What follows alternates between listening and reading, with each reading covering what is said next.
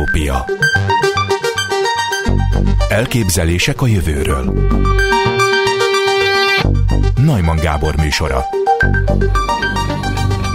A tudományos világ egyik legelismertebb folyóirata, a Nature nemrégiben közölte egy magyar közreműködéssel készült tanulmányt, amely rávilágít az édesvízi ökoszisztémák rendkívüli érzékenységére, az emberi behatások biológiai sokféleségére gyakorolt hosszú távú negatív következményeire. A 22 európai országból származó 1816 mintasorozatból és 26.668 mintából álló 2668 taxon mintegy 700.000 egyedét tartalmazó átfogó adatsor összeállításában és elemzésében magyar kutatók is részt vettek. Dr. Várbiró Gábor az Ökológiai Kutatóközpont Vízi Ökológiai Intézetéből és dr. Csabai Zoltán a Pécsi Tudományegyetem részéről. Az utóbbiában üdvözölhetem Várbiró Gábort, jó napot kívánok! Jó napot kívánok, üdvözlöm én is a hallgatókat! Mielőtt erről a tanulmányról kérdezném, egy friss hírre szeretném, ha reflektálna. Tegnapi hír. Az összes híradó foglalkozott vele. A Balatonban több helyen eltűnt a nád. A Balatoni Limnológiai Kutatóintézet szakértője azt mondta, főként azok a partmenti részek érintettek, amelyeket stégek, csónakbeállók szelnek ketté. A most alakult Balatoni Környezetvédő és Fürdő Egyesületnél a problémát inkább a grandiózus építkezésekben látják. Ön mit gondol erről? Hát itt a Balatonnál valóban problémát jelent az őshonos nádnak a pusztulása. Itt minél jobban meg kell őrizni ezeket a partmenti nádasokat, hiszen nagyon sok olyan élőlénynek adnak otthont, amelyek őshonosak. Ez a pusztulás mértéke, ahogy én ezt a cikket ismerem, elsősorban a part közeli régiókban kimutatható, és elsősorban ezeknek a nádfoltoknak feldarabolódása miatt jelentkezik. Ezek a nádasokba bevágott stégek kapcsán merült fel. Itt valóban az lenne a szerencsés, hogyha minél nagyobb nádas területek maradnának érintetlenül, hogy olyan területek lennének kijelölve a Balaton környékén, ahol érintetlen nádasok is megtalálhatók lennék, és valóban vigyáznának a Balaton környéki gazdák. Ismét öntől idéznék a tanulmányból. Eredményeink komoly figyelmeztetést jelentenek az európai édesvízi ökoszisztémák egészségi állapotával kapcsolatban. A helyreállítási folyamatok lassulása, a meglévő javító intézkedések átfogó újraértékelését és új alkalmazkodó stratégiák bevezetését követeli meg. Az idő sürget, és gyorsan kell cselekednünk, hogy megvédjük ezeket az ökoszisztémákat. Milyen figyelmeztetésekről van szó? Miket? Tehát hogyan értelmezi azokat az eseményeket, amelyek arra utalnak, hogy itt nagyon nagy gond lehet? Hát itt mi igyekeztünk felhívni a figyelmet, hogy ugye ezek a vizsgálatok hosszú távú adatsorokon alakulnak. A általunk végzett felmérések között, ugye ilyen európai szintű felmérések, voltak 32 éves adatsorok is, amik 32 év adatait elemezték, és nagyon jól kimutatható volt a 80-as, 90-es és a 2000-es évek elején bekövetkezett javulás ezekben a vízi ökoszisztémákban. Elnézést, de az minek volt köszönhető, hogy akkor azokban az évtizedekben javulás volt tapasztalható a vízi élővizeinkben? Igen, hogyha ugye visszakondolunk azokra az időkre, ugye ez volt a rendszerváltás és a rendszerváltás megelőző időszak, ekkor a vizeink nagyon nagy terhelést kaptak.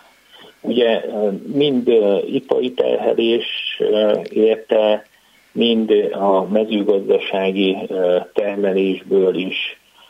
Ekkoriban volt az Európai Unióban is a legmagasabb műtárgya felhasználás. A Ekkor még nem voltak megfelelő szennyvíztisztítók, nem üzemeltek a nagyvárosokban olyan kapacitású szennyvíztisztító üzemek, amelyek meg tudták volna szűrni a szerves tápanyagokat. Nem voltak még foszforleválasztók építve ezekkel a szennyvíztisztítókkal, ugye ez a foszfor ez nagyon megnöveli a felszíni ízekben a gát által felvertő tápanyagot, emiatt vízviázások alakultak ki, tehát nagyon nagy terhelést kaptak a vizek. Most ezekben az években, ugye akkor volt a csúcsa, és ahogy elkezdtek megépülni például ezek a szennyvíztisztító túlüzemek, ugye ahogy csökkent az ipari termelés, ahogy a jogszabályok egyre inkább bevezetése kerültek, és egyre inkább megkezdődött a vizeink védelme. A 2000-ben volt egy nagyon nagy mérföldkő az Európai Unióban, amikor bevezették az EU vízkeleti irányelvet. Ez azt tűzte ki célról, hogy a vizeinket hozzuk jó ökológiai állapotban. Ez nagyon sok olyan intézkedést magába foglalt a szennyvíztisztítókon kívül is, amely olyan irányba hatott, hogy ezek a vizek elkezdtek tisztulni. És ahogy tisztultak a vizek, ahogy egyre kevesebb tápanyagot és terhelést kaptak, úgy egyre inkább elkezdett az ökológiai állapotuk is javulni. Ja, amit mi vizsgáltunk, ezek a vízi és makroszkopikus gerinctelen állatok. Ide tartoznak a csigák, a kagylók, a vízibogarak, a készek, szitakötő, lázák, minden olyan kis élőlény, ami a vízben él. Nagyon fontos a tápláléklánc szempontjából, és nagyon jól jelzik a vizek ökológiai állapotát. És ezeken az élőlények keresztül nagyon jól kimutatható volt, hogy jelentős javulás mutatkozott. A tanulmány arra a problémára hívta fel a figyelmet, hogy ezt a javulást viszont a 2010-es évek után úgy találjuk, hogy kifulladt. Tehát most már ezek a javító intézkedések vagy elértek a maximális hatásukat, és most már olyan újabb intézkedések szükségesek, amelyekkel még további javulást tudunk elérni, mert hogyha nem hozzuk meg ezeket az intézkedéseket, akkor ezek a pozitív tendenciák akár meg is fordulhatnak, és ismét elkezdődik egy biodiverzitás csökkenés. Miért fontos, hogy a vízi ökoszisztémák, vagy miért létfontosságú, hogy a vízi ökoszisztémák normálisan működjenek? Mert mi van akkor például, ha a Balatonban kipusztul a nádas és a hínár, meg más egyéb is? Akkor mi történik utána? Ugye ezek a vízi rendszerek egymással épülnek. Tehát ha egy elemét kihúzzuk ezeknek a rendszereknek, akkor összeomolhat a teljes ökoszisztéma. Tehát ha kipusztulnak például a nádasok, akkor minden olyan élőlény, amely a nádashoz kötött, vagy azok a halfajok, amelyek mondjuk a nádasban élnek, vagy a nádasban szaporodnak, azok szintén eltűnnek. És ezek a vízi rendszerek ugye nem csak a természet megőrzése szempontjából fontosak, vagy az őshonos fajok védelme szempontjából, hanem az ember szempontjából is.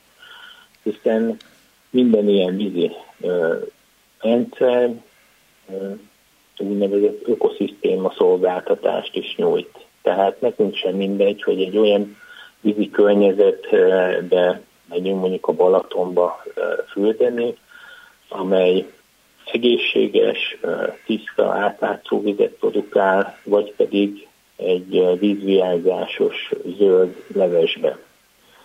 Tehát ezek mind összefüggenek, és minél egészségesebb ez a vízi rendszer, annál több olyan szolgáltatást tud nyújtani nekünk embereknek is, amelyen mi is egy egészségesebb életet tudunk élni. Volt példa arra Európában az elmúlt évtizedekben, hogy egy komolyabb élővíz kipusztult azért, mert hogy eltűnt a nádas, meg egyéb ökológiai problémák miatt? A nádas szempontjából most ilyen példát nem tudnák hozni, de ebben az évben volt egy nagyon jelentős halpusztulás a Odera folyón, Lengyelország és Németország határán folyik. Itt például egy toxikus alga virágzása okozott nagyon jelentős halpusztulást. Ez szintén benne volt a hírekben, komoly vizsgálatok indultak, és ez is visszavezethető volt emberi terhelése, tehát ott is mezőgazdasági terhelésből jöttek olyan kemikáliák és olyan tápanyagterhelés, amely beindította ennek a toxikus algának a virágzását, ami lehetővé tette, hogy tulajdonképpen a teljes folyószakaszon kipusztultak alak. Tehát igen jelentős környezeti terhelést is tudunk magunknak okozni. Igen. A tanulmány hangsúlyozza, hogy az édesvízi ökoszisztémák hosszú távú életképességének biztosítása érdekében konszenzusra van szükség, amely a politikai döntéshozókat, a tudósokat és a civil közösségeket egyaránt bevonja. Ez a terv hol tart ma Magyarországon? Mennyire veszik komolyan a döntéshozók, hogy minden előtt a vízi ökoszisztémák működése létfontosságú egy vízi világ életben tartásához? Ugye mi ebben a cikkben egy elég jelentős konszenzus alakult ki az európai kutatók között. Ugye 22 európai ország vett ebben részt, több mint 100 kutató. Szinte minden országból részt vett ebben a tanulmány elkészítésében, hiszen mi ugyanazokat a trendeket tapasztaljuk a saját országunkban, mint a többi európai országban, tehát ez nem magyar sajátosság. Mindenhol ezt tapasztaljuk, hogy ez a biodiverzitás javulása ez megállt, és további intézkedések szükségesek az EU-nak. Azért vannak olyan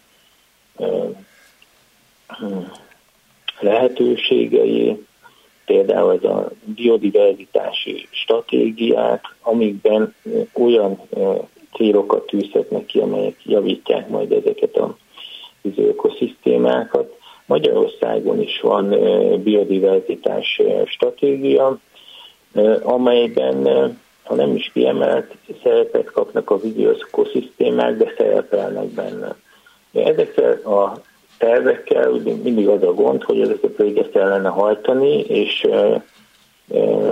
ezek azért jelentős erőforrásokat igényelnek. Kisebb léptékű beavatkozások történnek, de ahhoz, hogy jelentős előrelépés szülessen, ahhoz nyilván nagyobb erőfeszítése lenne szükség. És a tanulmány egyik célja is ez volt, hogy felhívja a döntéshozók figyelmét, hogy igenis ezeket a lépéseket meg kell tenni. Van egy olyan európai kezdeményezés, ami szintén most került úgymond a köztudatban, ez a szabad folyású folyók néven fut, tehát hogy minél több olyan folyószakaszt hozzunk létre, illetve alakítsunk vissza, amely lehetőséget teremt arra, hogy a folyóink szabadon folyjanak, tehát ne legyenek gátak közé szorítva, ne legyenek feldúzzasztva. De nyilván ezek komoly hatástanulmányokat igényelnek, és komoly erőfeszítéseket is az egyes tagországoktól, hogy ezeket a beavatkozásokat létre tudják hozni. Ez vonatkozik esetleg a Tisza szabályozására is, hogy bizonyos holtágakat vissza kéne valahogy állítani a élővíz folyásához, vagy a folyásába? Hát igen, ha nem is visszakötni a főmederben, de legalábbis azt, hogy valamilyen természetközeli vízrendezés legyen, vagy vízmozgása legyen ezeknek a holtágaknak. Milyen állapotban vannak a tavaink, a Balaton, a Velencei tó, meg a Tisza tó? Tehát, hogy ökológiai szemmel, ha értékelni kellene, akkor mit mondana ezekről? Ezekben a nagy tavaink ökológiai állapota jó. Minden 6 éves ciklusban elkészül egy úgynevezett vízgyűjtő gazdálkodási terv, amely ebben a 6 éves ciklusokban értékeli ezeknek a felszíni vizeknek az állapotát, és azt mondhatjuk, hogy Balaton esetében ez még jó ökológiai állapotú. A tavakon kívül inkább a felszíni vízfolyásaink azok, amelyek nagyobb problémákkal küzdenek, és elsősorban a kisebb vízfolyások, patakok azok, amelyek leginkább veszélyeztetettek. Itt mi a tanulmányban is kiemeltünk 3 olyan fontos tényezőt, amely jelentősen befolyásolhatják az ember tevékenységeken kívül ezeket a vízfolyásoknak az állapotát, ezek az invazív fajok és a klímaváltozás. Mi úgy látjuk, hogy a klímaváltozás elsősorban ezeket a kisebb patakszakaszokat érinti negatív vonatkozásban, hiszen ezek egyre több az olyan patakszakasz vagy folyószakasz is lehet, amely már érintett a kiszáradással, azaz a év bizonyos szakában teljesen kiszáradhatnak. És a nagy tavaink, illetve a komoly folyóink, azok hogyan reagálnak, vagy reagálnak-e egyáltalán a klímaváltozásra? Igen, reagálnak, hiszen a klímaváltozás hatására ugye egyrészt megjelennek olyan fajok, amelyek eddig tőlünk délekbe fordultak elő. Ezek a fajok idővel majd dominánssá is válhatnak a folyóvizeinkben. Illetve a felmelegedés és a kiszáradás hatására a folyók vízszintje is csökkenhet, és ez megint olyan stressz jelentett az élővilágra, amelyek valamilyen szinten reagálni fognak.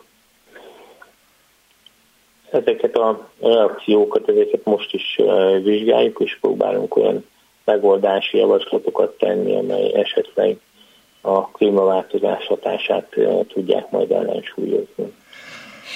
Végül azt kérdezném, egy kicsit hosszú a kérdés, hogy a tanulmány eredményei épp akkor jelennek meg, amikor az Európai Unió készül az új 2030-as biodiverzitási stratégiáját bevezetni, melynek célja a biodiverzitás csökkenésének megállítása és a károsodott ökoszisztémák helyreállítása.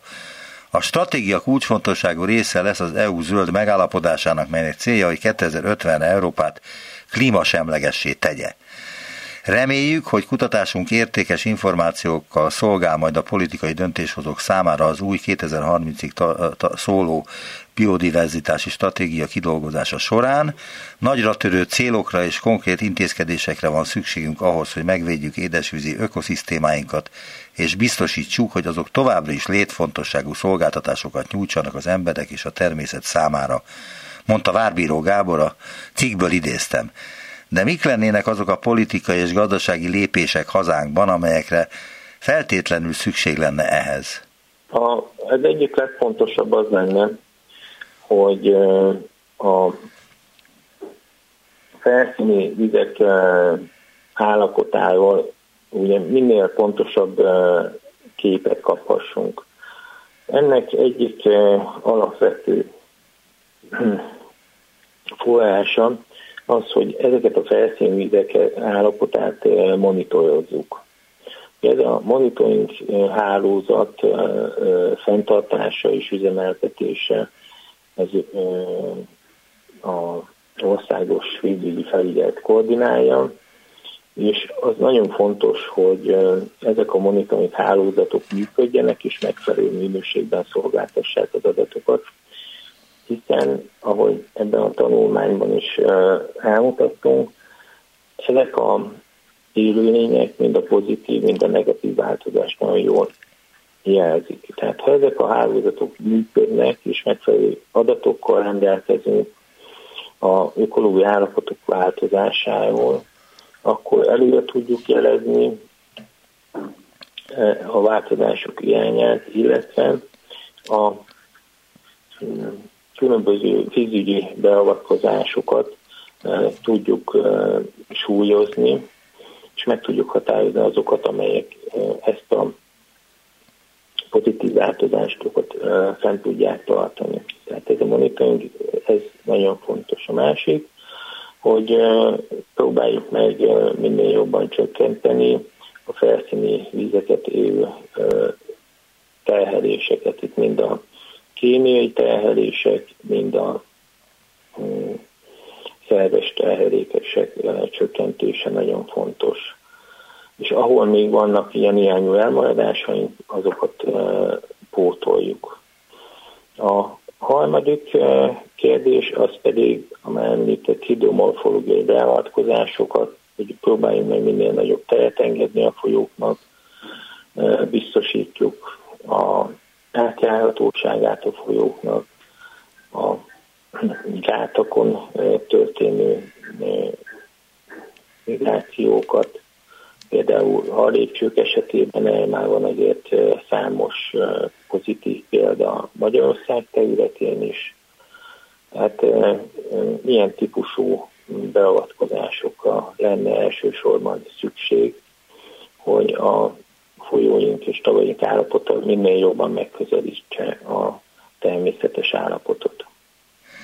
Nagyon szépen köszönöm az interjút, és remélhetőleg ennek a cikknek, meg nem csak ennek a cikknek, hanem az önök munkájának komoly eredményei lesznek a élővizeink javulását tekintve. Várbiró Gábor, az Ökológiai Kutatóközpont funkcionális algológiai kutatócsoport tudományos munkatársa volt a vendégem. Viszont hallásra. Köszönöm szépen, viszont hallásra. Utópia. Az Eötvös Lóránd Kutatói Hálózat Természettudományi Kutatóközpont biomolekuláris kölcsönhatások kutatócsoportja vezetésével magyar, amerikai és olasz kutatócsoportokból álló nemzetközi konzorcium vizsgálta, hogy miként változtatja meg a gazdasejt osztódását szabályozó enzimek működését egy herpeszvírus fehérje. A kutatók a projekt keretében többek között rámutattak a sejtes jelátviteli folyamatok gyenge pontjaira, és újabb lehetőségeket tártak fel a humán sejtek növekedési zavarainak visszaszorítása terén. A kutatás eredményeit bemutató tanulmány a Nature Communications folyóiratban jelent meg. Itt van velünk Reményi Attila, az ELKH Természettudományi Kutatóközpont kutatócsoport vezetője. Jó napot kívánok! Jó napot kívánok, és üdvözlöm a hallgatókat! Mit kell tudni a sejtes jelátviteli folyamatokról, hogy megértsük a kutatásuk lényegét? Hát igen, valóban ez a sejtes jelátvitelt kellene definiálnunk, hogy ezt amikor én középiskolásoknak elmondom, akkor általában azt mondom, hogy ez egy olyan jelenség, ami a biológiai jelenség, amikor a sejtek beszélgetnek egymással. Tehát nyilván nekik másféle csatornákat kell használni, mint az ember használ a kommunikációra, de az is fontos, hogy egy nagyobb organizmuson belül a sejtek azok együttműködve egymással csinálják a dolgokat, mert össze-vissza, mert valamiféle rendszernek kell megvalósulnia a működés során. És akkor ennek a beszélgetésnek a nyelve egy kémiai nyelv, és ezen belül vizsgálunk bizonyos fehérjéket, amik egyfajta csatornáként viselkednek a kommunikációban, egy központi szerepet játszanak benne, mint hogy egy autók mondjuk forgalom irányításában autópályákon haladna az információ, vagy azok az eszközök, vagy azok az áruk, amik a rendszer működtetéséhez kell. Röviden ennyire gondolnám a sejtes jelátvitelt, de hogyha ebben mélyebben beleszhetnénk menni, akkor szívesen fokoznám tovább.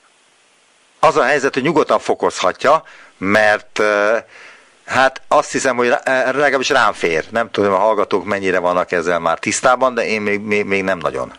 Jó, tehát akkor nézzük azt, hogy van egy sejtünk, amikor a szervezetünkben még egy bőrsejtünk, aminek az a feladata, hogy valamiféle védelmet biztosítson a külvilágból érkező ingerek felől az organizmus számára.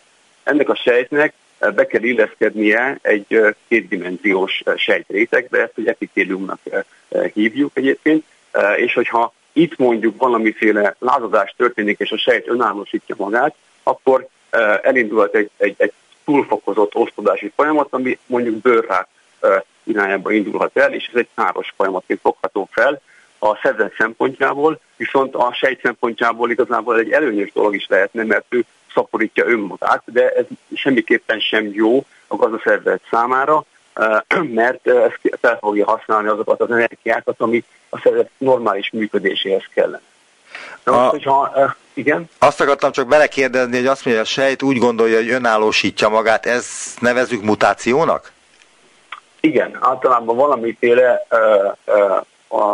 genetikai, a sejt élete során a külvilágból érkező befolyások, ingerek hatására valamiféle DNS károsodás történhet benne, és akkor egy fenszére kerül egy olyan génnek a működése, ami alapvetően nem kellene, hogy ott legyen, és káros lesz.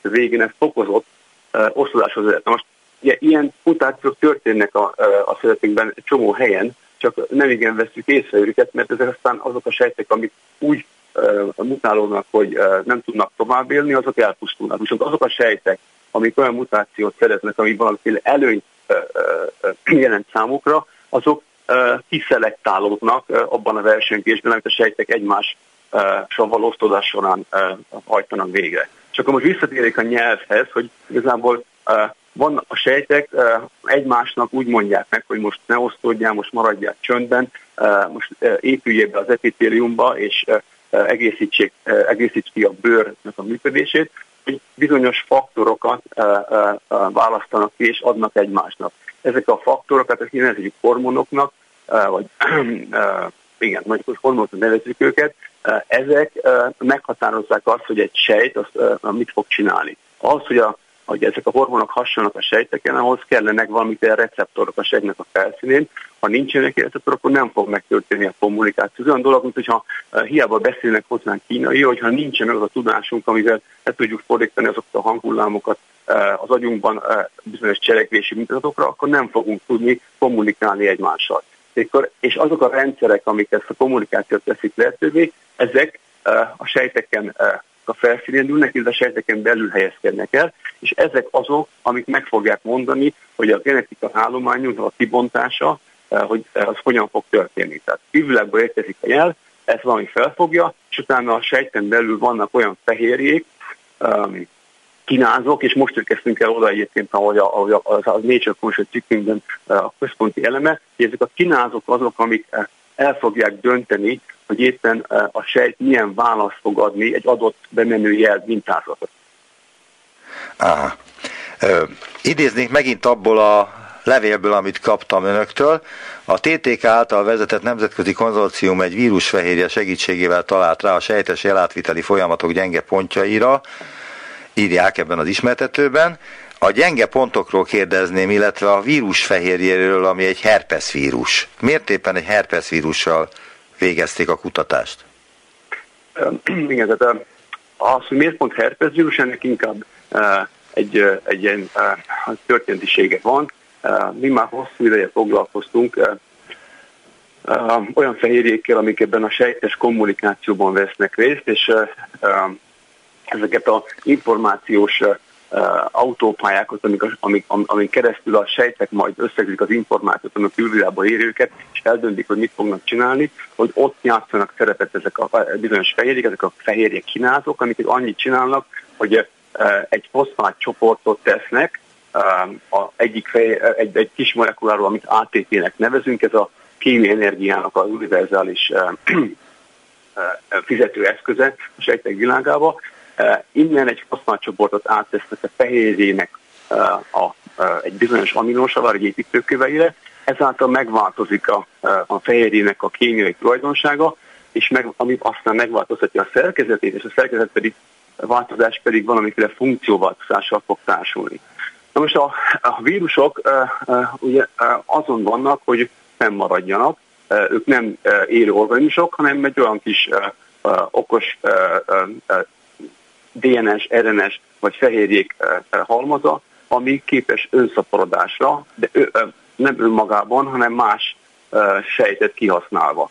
Ezt a kihasználás az, ami igazából, ami számunkra érdekes volt, mert a vírusok igazából ahhoz, hogy ők tudjanak szaporodni, át kell programozni a sejteknek ezek az információs csatornáit, mert ugye a gazdasejt megtesz mindent az ellen, hogy küzdjön ezekkel a vírusok ellen, hiszen évmilliókkal kiszelektálódtak olyan sikeres sejtek, amik ezt meg tudták oldani. Viszont a vírusok folyamatosan mutálódnak, ők viszont vissza szeretnének élni a gazdaszervezetben lévő erőforrásokkal, és van egy ilyen folyamatos, évmilliárdokon keresztül zajló biokémiai harc, aminek az eredményeit azt ugye látjuk azokban, hogy milyen problémákat okozhatnak, de igazából egy csomó mindent tanulhatunk is, mint olyan kutatók, akik érdeklődnek az iránt, hogy a rendszer önmagában a gazdaszervezetnek a rendszere hogyan működik. Ugyanis a vírus rátalálhat véletlenül olyan, ahogy ő mutálódik, és pontosan változik, hogy túléljen, rátalálhat olyan gyenge pontjaira egy bonyolult rendszernek, ami egy bizonyos nist kihasznál, és eléri azt, hogy a sejt az nem hal meg a gazdaszervezet teljes mértékben, képes lesz arra, hogy a vírusnak a fehérjeit, építőköveit propagálja, újra termelje, és utána a vírus akkor kikerül a sejtből, és újra fog tudni szaporodni. És a herpes vírus azért volt érdekes, mert ez egy modern rendszere azoknak a DNS vírusoknak, amik nagyon jól alkalmazkodtak a humán sejtekhez. Tehát ezek a herpes vírusokat megtalálhatjuk a főemlősökben is, és hát az a vírus, amivel mi foglalkoztunk, ez a kaposi szarkóma herpes vírus, ez egy herpes vírusok közül egy fajta vírus, ami egyébként pont egy magyar úriember orvos Kaposi Mór fedezett fel. Igen, ezt szerettem volna kérdezni, erre akartam rákérdezni, hogy a Kaposi Mór által 1872-ben először leírt és róla elnevezett szarkóma betegségről a múlt század végén állapították meg, hogy kialakulása a herpeszvírus fertőzéshez köthető. Lehet, hogy tévedek, de én úgy tudom, hogy a kaposi szarkóma egy kötőszöveti daganat, nem? Így van, igen. Ez a szarkóma. Akkor az rossz kérdés, hogy akinek herpesze van, annak félnie kell a kaposi szarkómától? Igen, valamennyire, hát laikus szempontjából nem rossz kérdés, viszont ezek különböző fajtájú vírusok, amik egy családon belül sorolhatók genetik állományok alapján, viszont alapvetően mást csinálnak. Tehát a herpeszvírus valóban az a herpeszvírus, az más számmal illetik. Egyébként a kaposi szarkóma vírusnak a herpeszvírus a 8-as számot kapta, és van az a klasszikus vírus, amit mi ugye egyfajta kellemetlenségén fogunk fel, hogy az embernek a kötőszövetét a szája környékén gyugodásba viszi, az pedig a herpeszvírus 1, illetve a 2-es forma lenne. Ezek aztán evolucionálisan elváltak egymástól, és más-más dolgot csinálnak. A kaposi szarkóma vírus az főleg a kötőszöveti sejteket támadja meg, és ott próbál érvényesülni. Aztán vannak más vírusok, amik teljesen más utakat választottak. Jó, és igazából a kaposi szarkóma, hogy miért pont magyar embert reszkezel, és egyfajta véletlen. A Kaposi Mór annak idején megfigyelte, hogy ezek a szarkóma betegségek, ezek léteznek, és leírta. Igazából ő csak leírta, aztán nem értették, hogy az pontosan egy 100 éven keresztül nem tudták, hogy az most pontosan mi okozza. Viszont ő volt az, aki ezt úgy diagnosztikai eszközökkel leírta elsőként, és utána a tudomány ezt ugye elfelejtette egészen az AIDS járvány elterjedéséig az 1980-as években vették észre, hogy azok az emberek, akiknek az immunrendszere az kompromittálódik egy másik vírus által, az AIDS vírus által, azok gyakran kapnak kaposi szarkóma típusú tüneteket, illetve kötőszöveti gyulladásokat, turbuljázásokat. Akkor összekapcsolódott a két dolog, hogy azért van az gyengített immunrendszerű paciensekben gyakori KSH kaposi szarkóma tünet, daganattípus, mert az ő immunrendszerük le van gyengülve, és nem tud küzdeni az emberek nagy részében ott lévő kaposi szarkóma herpeszvírus ellen. És ezek a herpeszvírusok megtanultak velünk élni, az embereknek a nagy része, tehát több mint fele a fehér a kaukázus populációnak valamiféle herpeszfertőzés élete során átmegy, csak nem okoznak olyan nagy problémákat, ami megbetegedéshez vezetne, kivéve akkor, hogyha az illetőnek valamilyen immunbetegsége van, és ő benne az immunrendszer az kompromittálódott. Én úgy tudtam, legalábbis régebben, a 70-es, 80-as években, hogy az egyik leghalálosabb rák az a kaposi szarkóma volt. Most ez hogy áll?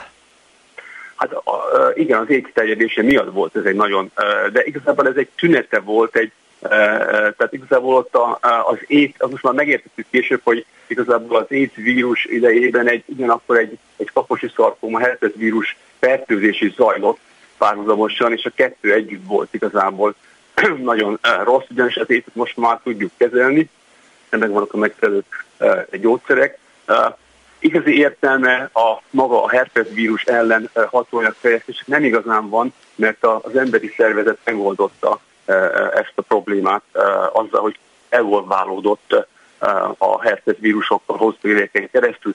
És akkor most ide elvezem egy beszélgetést, hogy inkább arról beszéljünk, mert én nem vagyok igazából virológus, nem vagyok orvos, engem csak ez a dolog olyan szempontból érdekel, hogy aznak a rendszernek, amit én vizsgálok, annak vannak érdekes humán betegségekre vonatkozó érdekességei is, de ami számunkra érdekes volt az az, hogy mi az a biokémiai mechanizmus, aminek segítségével a vírus eléri azt, hogy kitrükközi az emberben lévő immunrendszert, és elnyomja azt a választ, amit az emberben közös módon kialakuló vírusok ellen és egyéb kórokozók ellen létrejövő válaszok nem történnek meg olyan tisztással, ahogy kellene, és a vírus fog tudni szaporodni.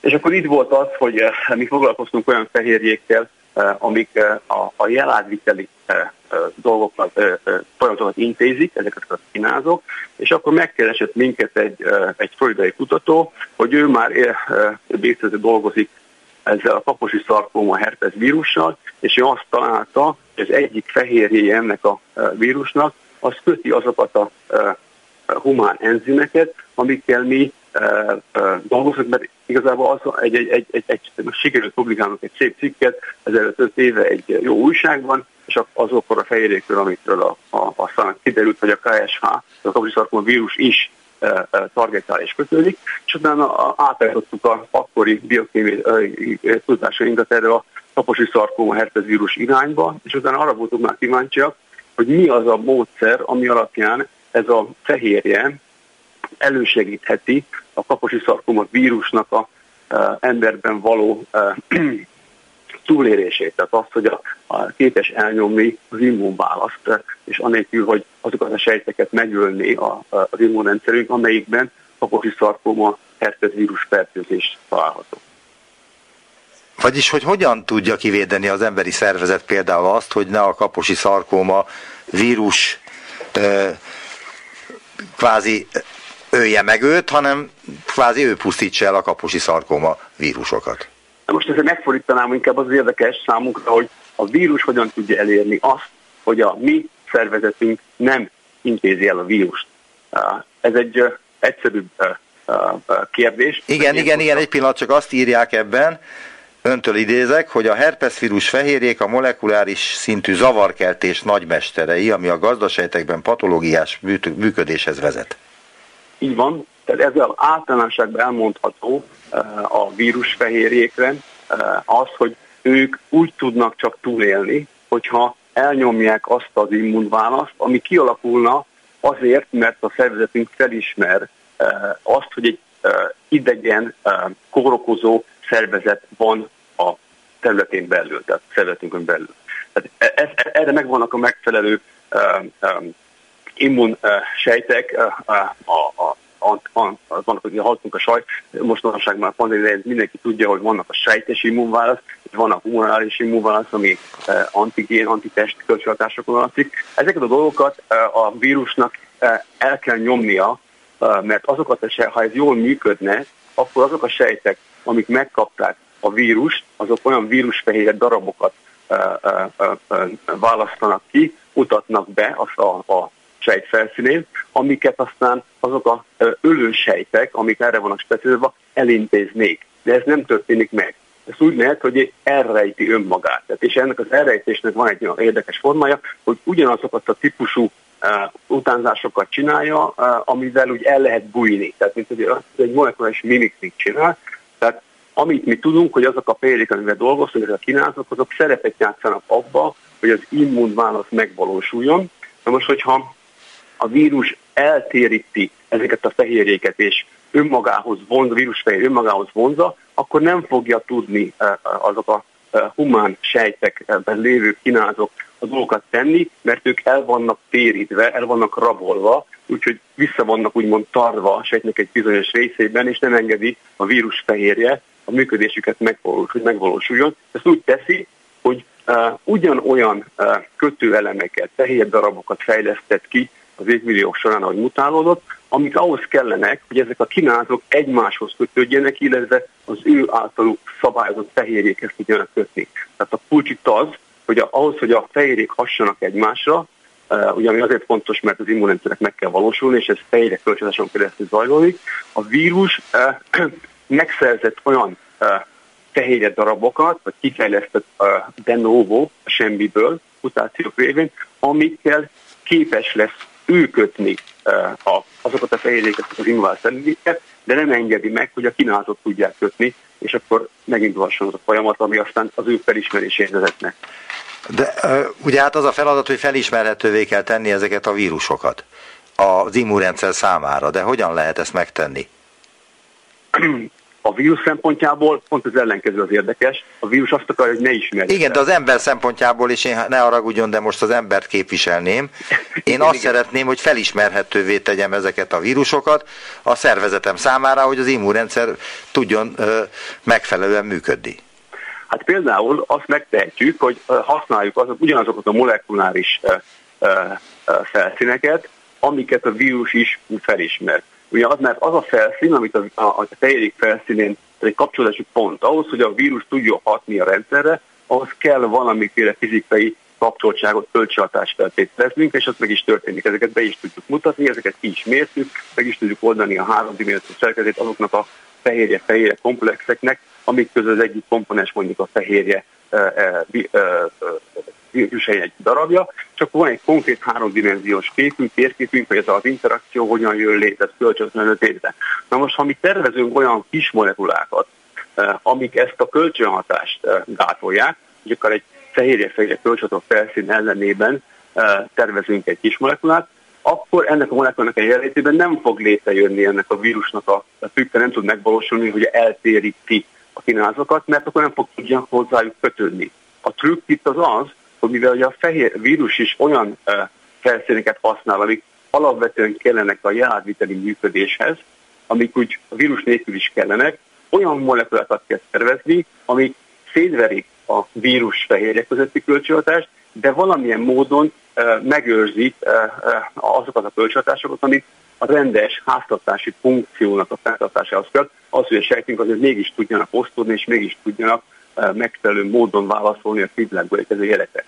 És hát igazából a nagy érdekessége a történetünknek az az volt, hogy ha a vírus ezeket a fehérjéket használja ahhoz, hogy eltérítse a komplex bonyolult rendszert, akkor valószínűleg nekünk is így kell majd kapirgálnunk, nekünk is ezekre a fehérjékre kell fókuszálnunk, és ezeken a fehérjéken lévő felszíneket kell majd használnunk ahhoz, hogy mi is megkeressük azt a beavatkozási pontot, de mi most már kis molekulák gyógyszerek segítségével, amit a vírus megtalált évmilliók alatt a trial and error, a próbai szerencse módján. Csak mi most már ezt nem próba szerencse módján csináljuk, mert a vírus megmutatta az utat, hogy mit kell csinálni, hanem ezt most már racionális módon, megfelelő háromdimenziós térszegeti térképnek a segítségével.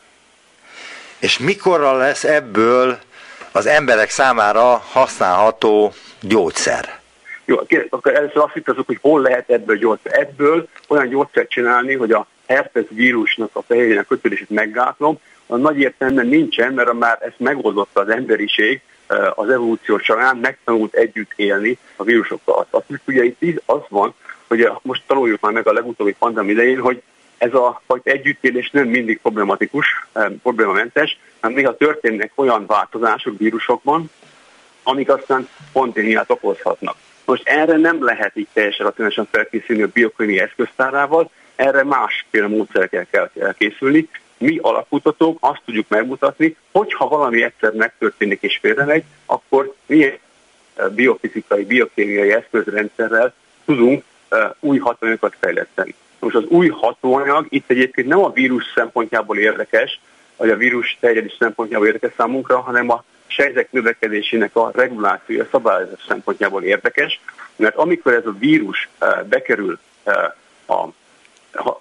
az emberi gazdaszervezetbe, a gazdasejtbe, akkor őt proliferáció sejt növekedésre ösztönzi, mert ő neki érdeke, hogy az a fajta a sejt, amiben ő leledzik, az sikeres legyen, és el tudja vonni azokat az energiaforrásokat a szervezettől, ami ahhoz kell, hogy őt multiplikálni, replikálni tudja. Tehát ő átprogramozza a sejtet, és az átprogramozás az sejtnövekedéshez vezet.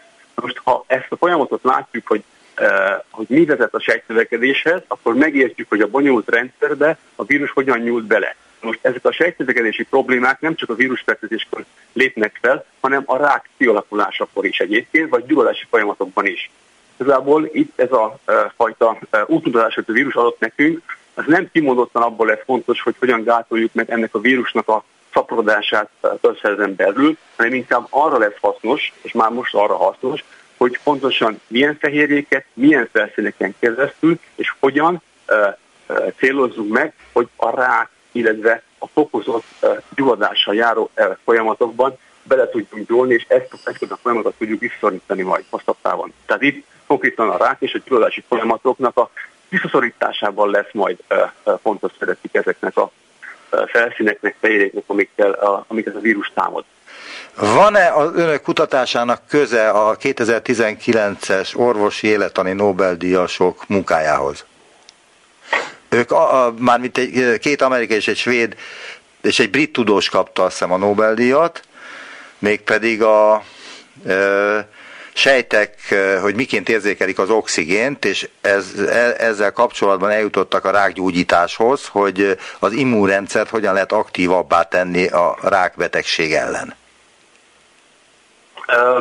Nem, ennek direkt nincsen. Ott annak idején felfedeztek egy érdekes jelenséget, amit az immunsejteknek a működéséhez kapcsolódik. Nagyon áttételesen lehet ennek köze. Tehát azok a kutatások, amik aztán orvosi jelentőséggel nyilván bírnak,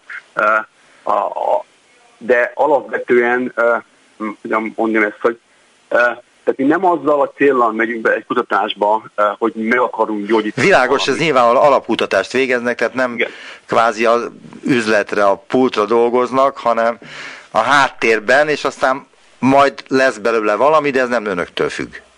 Igen, de ugye talán azt el lehet fogadni, hogy azok a kutatási területek, vannak bizonyosan olyan területek, amik valószínűleg szempontból hamarabb hozhatnak eredményt, de sem lehet ezt tudni, mert olyan területek is hozhatnak eredményeket, ami az ember esetleg kétvelte volna, hogy ez a huványgyógyászat szempontjából érdekes, és erre számtalan például most nem fog felsorolni, viszont az a terület, amivel mi foglalkozunk, ami a sejteknek a jelátvitele, az lényegében benne van az összes humán betegségnek a problematikájában, mivel hogy ezek azok a folyamatok, amik tönkre mennek a betegségeknek a kialakulása során.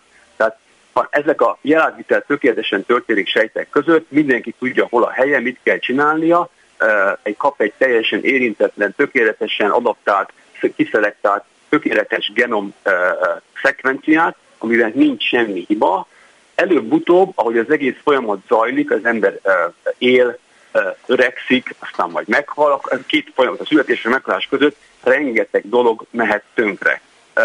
Azért, mert érnek minket különböző sugárzások. Világos, ez nyilvánvaló, tudjuk. Igen, na, és az immunsejtek igazából csak segítenek abban, hogy ezeknek a káros hatásoknak egy részét, ami a kórokozókból jön, ezeket kivédjük. De maga az immunválasz is a sejtek közötti játviteli folyamatokon keresztül történik, hiszen ott is sejtek vannak, ott is vannak fizikai ingerek, amiket fel kell dolgozni. Igazából az a Nobel-díj, ami az immunsejtekre vonatkozott igazából, és arra az immunsejtek hogyan tartják karba azokat a sejteket, amik valami oknál fogva túlburjánzás kaptak serkentést, mert úgy mutálódtak, Ez egy olyan mechanizmus, amit az ember, az élőlények kifejlesztettek, mert ha ezt ne fejlesztették volna ki, akkor nagyon korán elpusztulnának rákban. Tehát ilyen alapon valamennyire kapcsolódik, de direktben nem kapcsolódik. Nagyon szépen köszönöm az interjút, remélem a jelentős része érthető volt mindenki számára, illetve lehet, hogy mindenki számára az egész is érthető volt. Nagyon szépen köszönöm. Reményi Attila, az Eötvös Lóránd Kutatói Hálózat Természettudományi Kutatóközpont kutatócsoport vezetője volt a vendégem. Viszont hallásra! Köszönöm a lehetőséget! Visszaértünk a jelenbe. Neumann Gábor Utópia című műsorát hallották.